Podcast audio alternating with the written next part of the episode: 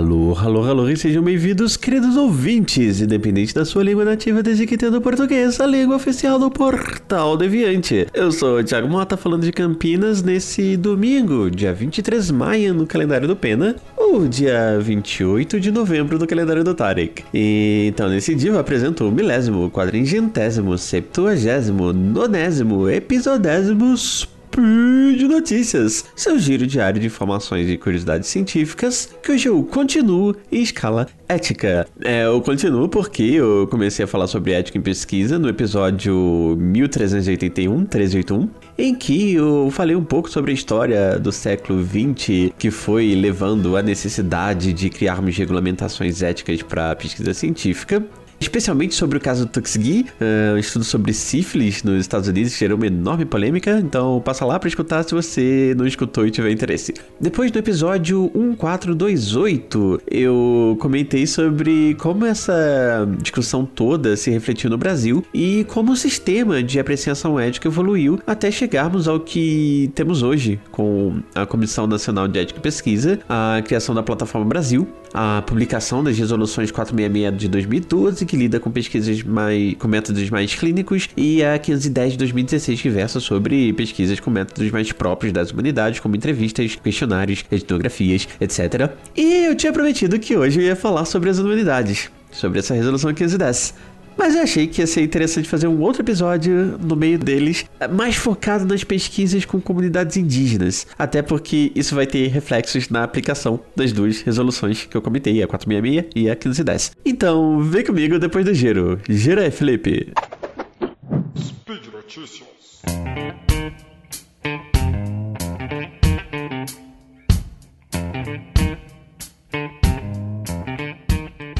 Bom, é, vamos colocar as peças na mesa antes de continuar. Então, fazendo um pequeno preâmbulo aqui, no primeiro episódio eu comentei sobre ética, pelo menos no primeiro episódio sobre ética, eu comentei que a primeira versão da Declaração de Helsinki, lá em 64, já previa a existência de populações vulneráveis é, que poderiam participar de pesquisas científicas, mas que, para isso, nós precisaríamos ter muito mais cuidado do que nós já temos com outras populações de participantes. Na verdade, na época não tinha, mas enfim, vocês me entenderam. Uh, isso se replica hoje no Brasil quando a gente se fala sobre comunidades indígenas. Eu também comentei que desde 2012 teve uma descentralização do sistema de apreciação ética no Brasil, dando mais autonomia para os comitês de ética, tirando um pouco do poder de decisão do, da Comissão Nacional, da CONEP, e dando mais autonomia para os comitês de ética, e somente alguns tipos de pesquisa muito especiais passariam por uma dupla apreciação. É, o que quer dizer que depois que o Comitê de Ética aprova, a CONEP, de novo, a Comissão Nacional de Ética e Pesquisa, vai fazer uma nova apreciação só para garantir. E até porque eles têm os contatos e da merda, enfim. E pesquisas com populações indígenas é um desses temas especiais, porque, enfim, é, tem toda uma questão de preconceito, tem um histórico de respeito com populações indígenas, também tem a questão de facilidade de acesso à justiça e algumas ações delicadas dos nossos poderes contra os indígenas, como a gente vem acompanhando mais recentemente no caso do marco temporal. Bom, no caso de pesquisa científica, tem vários relatos assim meio delicados, como por exemplo do povo Caingangue no sul do país, que eles passaram, por exemplo, receitas de remédios tradicionais que foram publicados em livros científicos sem o conhecimento deles, sem pedir autorização. Tem relatos de pesquisadores que vão a campo em território indígena e não se preocupam com a contrapartida, que é uma coisa importante que a gente faz quando vai estudar essa população, seja de levar os resultados de volta e discutir com as pessoas ali que te ajudaram na pesquisa, sabe? Seja com ações positivas para essas populações, como por exemplo, uma coisa que acontece muito na linguística é de um pesquisador que vai documentar alguma língua ágrafa, ele acaba dando o, como retorno uma ação de educação, uma ação de alfabetização ou auxilia em outras demandas que sejam do alcance da equipe de pesquisa e que os indígenas queiram que alguém ajude. É, bom, esses são casos assim que mais ou menos ainda dá pra gente tentar lidar e tal, embora seja muito delicado já, principalmente o caso de receitas de remédios, sabe? Mas tem um caso que foi extremamente delicado ali nos anos 90, aqui no Brasil mesmo, e que levou à criação de uma outra resolução Enfim, eu não sei dizer se o caso aconteceu de fato nos anos 90, mas ele estourou nessa época. Depois eu comento por que, que eu não sei disso. E envolvia uma coisa muito delicada que é biopirataria. Então, uh, alguns pesquisadores foram no território dos Caritiana e Rondônia e coletaram sangue da população.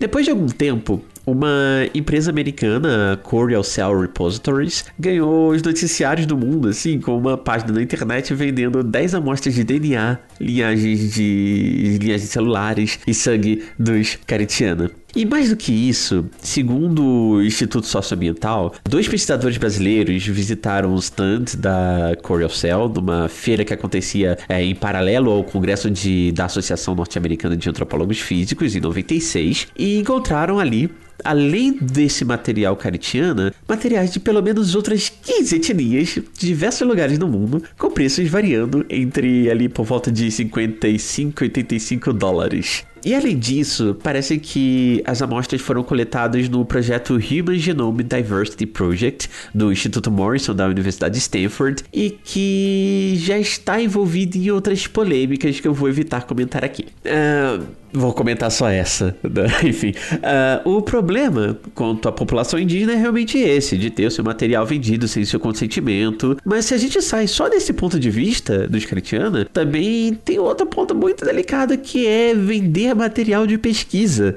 Além de o fato de estarem vendendo material de pesquisa sem consentimento dos participantes de pesquisa. Uh, então, assim, é um desvio ético pelo menos duplo. Uh, bom, depois de toda essa repercussão da denúncia de alguns processos da justiça, os Caritiana conseguiram ressarcimento. Não sei exatamente quanto eles receberam. Acho difícil que tenha sido assim, vamos dizer, o é, suficiente para reparar os danos, porque eu não sei o quanto isso é mensurável de fato. Mas, enfim, ao menos se fez justiça para os indígenas aqui, nesse caso. Mas ainda assim, as informações ainda são bem confusas e, e conforme a gente vai se detalhando, elas vão ficando não apenas confusas, mas como ainda mais delicadas, sabe? Então, a gente sabe que teve essa coleta de sangue nos anos 90 por uma equipe de brasileiros com americanos, mas também teve uma outra coleta de sangue caritiano nos anos 80 e 87, para ser mais específico, por uma equipe de americanos com resultados de pesquisa já publicados ali no início dos anos 90, se eu não me engano. Então, será que seria a equipe dos anos 80 culpada e não a dos anos 90? E assim, pode até ser. Mas, de todo modo, a equipe dos anos 90 foi a campo acompanhada de uma equipe de televisão que ia fazer um documentário. Então, eles não foram, ou ao menos não segundo a autorização que a FUNAI forneceu, para coletar amostras de sangue dos indígenas. Então você imagina, você vai a campo assim, pro, com uma equipe de TV, vai fazer um documentário sobre a importância dos povos indígenas, sobre sua cultura, para divulgar o que eles estão fazendo. Aí de repente começa a agulhar todo mundo, assim, do nada, sabe? Que bizarro. E então, é, essa coleta repentina, né, e fora dos planos, foi denunciada pelos indígenas, mas a equipe conseguiu coletar alguma coisa. Então, além de tudo, se trata de coleta irregular se configurando no terceiro óbice da infração ética, numa terceira infração ética. Ou seja, é um problema triplo, pelo menos. Então, eu vou deixar nos links desse post uma matéria do Correio Brasiliense de 98 e uma página sobre o Scaritiana com uma sessão super detalhada sobre esse caso de biopirataria no site do Instituto Socioambiental, que foi escrito pela professora Luciana Storto, da, da USP, e pelo Felipe Velden, da UFSCar. E lá vocês vão conseguir mais informações sobre esse caso, muita coisa que eu não estou comentando aqui, senão vai ficar um, eh, um episódio enorme também. E também deixo o link pro Babel Podcast sobre a língua caritiana em que o Luiz Fernando, que hoje é professor da UFJ, ele também comenta o caso enquanto conversa com a Cecília Faria. Bom, até hoje, enfim, não se sabe se o material vendido foi realmente coletado pela equipe dos anos 90, é, que foi processada, ou se foi coletado pela equipe dos anos 80, e que o material também ficou estocado lá na, na Universidade de Stanford. Mas a equipe dos anos 90 alega que teve, de fato, coleta de sangue irregular. Então eles mais confessam do que alegam de fato. Né? É, mas enfim, um... aí eles dizem que o material estragou no caminho, então eles nem poderiam vender, se fosse o caso. De todo modo, o caso já foi bastante delicado, confuso, e essa discussão foi importante para reforçar a necessidade de proteção da população indígena brasileira frente às pesquisas que tem os indígenas como participantes. Ah, de novo, a gente volta para aquela questão né, é, que levou à criação da Declaração de Helsinki, que a gente tinha antes a, o Código de Nuremberg e que o mundo inteiro chegou e disse que não, a gente não é, não, não é esse, é, não faz parte dessa pesquisa científica do mal feita pelos nazistas, né? Então aqui a gente tem mais alguns casos. E isso porque já existia regulamentação ética na época, hein? Bom, é, e para isso, a CONEP publicou em 9 de agosto do ano 2000 a resolução 304 de 2000, é, considerando, como diz a própria resolução, a necessidade de regulamentação complementar no que diz respeito à área temática especial populações indígenas. É, e um ponto importante é que, ao contrário do que muitos pesquisadores alegam quando vão enviar alguma coisa para o Comitê de Ética, um projeto para o Comitê de Ética, estudos com população indígena não são somente aqueles que entram em território indígena, eles são todos aqueles que têm população indígena como participante de pesquisa como tema de pesquisa, independente de onde eles vão ser encontrados. Então eu dou um exemplo aqui, a Unicamp, a USCAR, eles organizam esse ano, em conjunto, o vestibular indígena. É, eu não sei se já existia na USCAR, mas aqui na Unicamp há algum tempo já temos um ingresso especial para indígenas. E se algum pesquisador quiser estudar os ingressantes indígenas na USCAR, ou mesmo os formandos indígenas da Unicamp, isso se trata de estudo com população indígena, mesmo que seja um estudo com alunos da Unicamp ou alunos da UFSCar. A diferença é que os pesquisadores não vão precisar obter autorização da FUNAI para entrar em, em, território indígena. É só isso, então fica menos burocrático. E mais especificamente, quanto ao caso de biopirataria, o artigo 5 da resolução 304, ela fala, é, ela menciona a formação de bancos de DNA, de linhagem de células, ou seja, dois, os dois materiais que estavam sendo vendidos clandestinamente nos Estados Unidos ou de qualquer outro material biológico relacionado aos povos indígenas não é admitida sem a expressa concordância da comunidade envolvida, sem a apresentação detalhada da proposta do protocolo de pesquisa a ser submetido ao Comitê de Ética em Pesquisa e à Comissão Nacional de Ética em Pesquisa e a formal aprovação do CEP e da CONEP. CEP, Comitê de Ética e Pesquisa, CONEP, Comissão Nacional. E os protocolos eles precisam obter também uma autorização da comunidade indígena ou declarar um compromisso explícito de obtenção dessa autorização após a aprovação da CONEP e antes de iniciar a pesquisa, caso a comunidade, por exemplo, queira aguardar a apreciação ética antes de decidir uh, se vai deixar uh, os pesquisadores fazerem a pesquisa ou não, tá? Bom, uh, como coordenador de comitê de ética, eu só tenho a visão da CONEP e dos pesquisadores sobre o assunto, mas eu não tenho, por exemplo, a visão dos indígenas, então uh, não sei se eles estão satisfeitos com a atual regulamentação, se eles gostariam de fazer algum tipo de mudança. E aqui eu reforço, né, os, os comitês de ética, que eu comentei no, no último episódio meu, os comitês de ética eles têm representantes de participantes de pesquisa. Se alguma universidade tiver é, bastante pesquisa com população indígena, que é o caso aqui da Unicamp, por exemplo, seria muito bacana ter uh, pelo menos um representante de participante de pesquisa que seja indígena ou minimamente vinculado a alguma associação indigenista, de modo que a gente possa ter esse feedback e saber se uh, tem alguma demanda a mais e tal, enfim. Então, uh, se alguém de Campinas quiser uh, fazer parte aqui do nosso comitê de ética, estão convidados e se conhecerem em outros lugares, eu acho que vale muito a pena entrar em contato com os comitês de ética, seja para vocês conversarem com eles, seja para realmente indicar algum participante, é, representante de, participa de participantes de pesquisa para a composição do comitê. É, isso é muito importante de fato pra gente. Tá? É, antes de terminar, acho que vale a pena comentar sobre um ponto que eu acabei deixando de lado no episódio, nos episódios passados, que é esse tema, né, comitê de ética e ética em pesquisa passou a ser bem corriqueiro atualmente, né? Devido a alguns casos que eu pretendo comentar mais para frente para poder estudar melhor e também para poder aguardar os, o avanço das investigações tanto na polícia quanto na própria Comissão Nacional de Ética em Pesquisa. E o mais famoso é óbvio da Prevent Senior, que foi tema da CPI da Covid, inclusive, mas tiveram outros casos também que surgiram nesses tempos, então quem sabe eu comento isso mais pra frente, tá?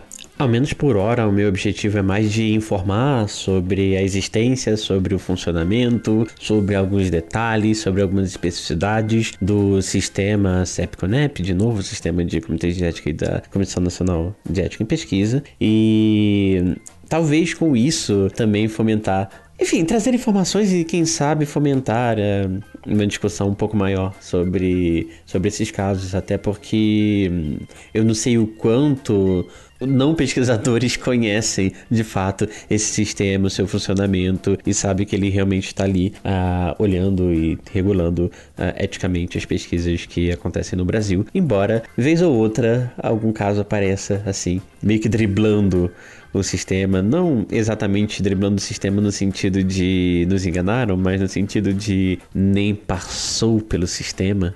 Então, enfim, é isso por hora, é isso. Bom, então é isso por hoje sei lá, nos ame, nos xinguem, nos divulguem nas suas redes sociais e qualquer dúvida, fique à vontade para entrar em contato. É, sempre estamos bem atentos aqui, sugestões, comentários, críticas, que é sempre legal também de receber. Então, para entrar em contato, podem usar o meu e-mail, que é thimota com dois se quiserem falar diretamente comigo. Ou vocês podem mandar um e-mail também para o contato para conversar com todo mundo da equipe, ou pelo menos com a administração da equipe. Além disso, é, vocês podem nos ajudar financeiramente através do Patreon, do Padrim e do PicPay pra gente continuar a trazer esses programas legais para vocês.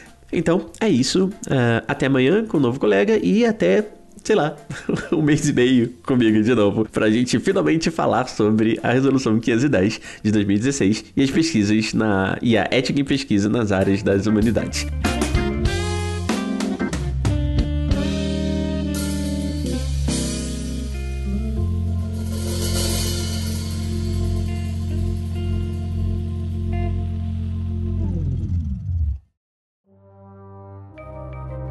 Este programa foi produzido por Mentes Deviantes.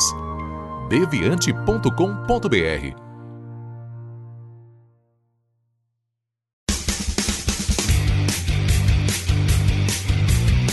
Cortes, edição de podcast.